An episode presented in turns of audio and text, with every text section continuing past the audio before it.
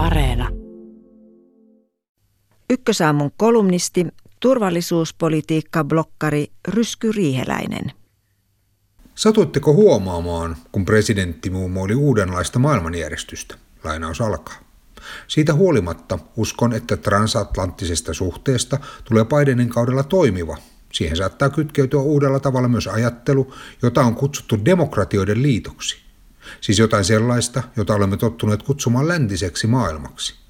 Nyt siihen saattaa liittyä myös aasialaiset demokratiat. On hyvin kiinnostavaa seurata, miten tällainen ajattelu alkaa mahdollisesti edetä. Lainaus loppuu. Näin siis pohti tasavallan presidentti Sauli Niinistö Yhdysvaltain presidentinvaalin seurauksia blogimerkinnässään. Samaa pohdintaa on tehty ja tehdään parhaillaan kaikissa maailman pääkaupungeissa. Yhdysvaltain vaalit eivät olleet vain globaalia poliittista vihdettä parhaimmillaan, vaan myös kansainväliseen politiikkaan vahvasti vaikuttava ratkaisu.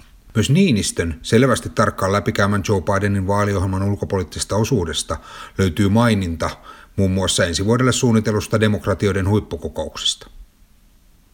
Varmaan myös muun kuin julkisen tiedon pohjalta Niinistö hahmotteli näin parilla vedolla mahdollisena pitämänsä kehityskulkua asetelmaa demokraattisten ja autoritaaristen järjestelmien välistä globaalista kamppailusta.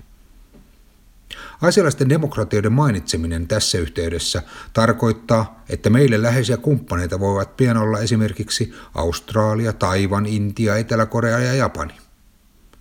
Alueen voimakkaimmilla valtioilla, eli Yhdysvalloilla, Australialla, Japanilla ja Intialla, on toiminut pitkään epävirallinen yhteistyöelin. Sen merkitys on noussut sitä mukaan, kun näiden maiden välit Kiinaan ovat kiristyneet. Kiina pitää tätä Quad-nimen alla kulkevaa yhteistyötä itseään vastaan kohdistuvana. Suomelle tämä suurvaltakilpailun kiristyminen on tähän asti näkynyt ennen kaikkea arktisen alueen jännitteiden lisääntymisenä.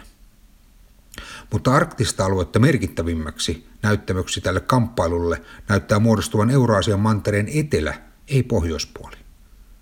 Nyt on aika opetella uusi termi, josta on tulossa kiinteä osa ulko- ja turvallisuuspoliittista keskustelua tulevina vuosina. Se termi on Indo-Pasifinen. Indo, niin kuin Intia, ja Pasifinen, niin kuin Tyynimeri. Siis valtava alue Afrikan itärannikolta Tyynen meren itäosiin.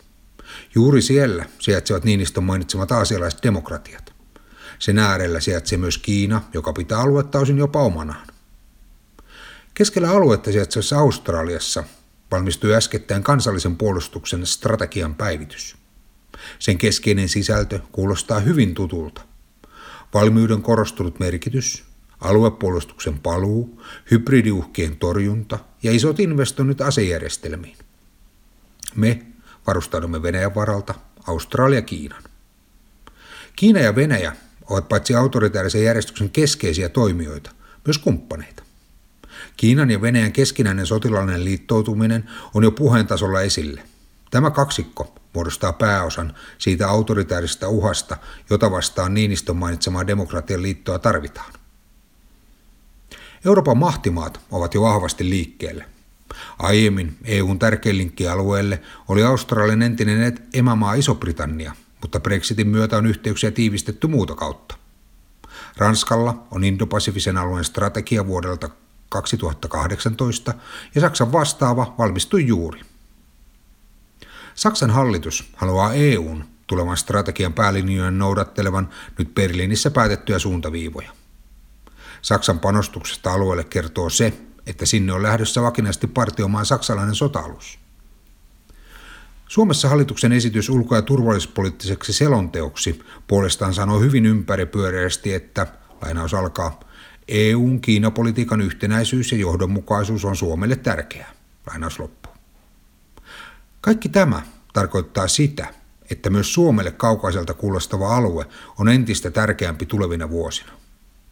Ajatus sinällään ei tunnu ollenkaan mukavalta, sillä perinteisesti olemme ajatelleet keskittyvämme turvallisuuden luomisessa vain omien asioittemme hoitamiseen.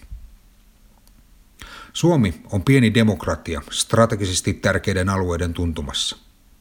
Lähtökohtaisesti olemme itse vastuussa turvallisuudestamme, mutta yhdessä muiden kanssa se sujuu paremmin. Presidentti Niinistön mainitsema demokratioiden liitto on meille ennen kaikkea mahdollisuus puolustaa suomalaista yhteiskuntaa sellaisena kuin me sen tällä hetkellä tunnemme. Siksi Australian asia on nyt Suomen asia ja Suomen asia Australia.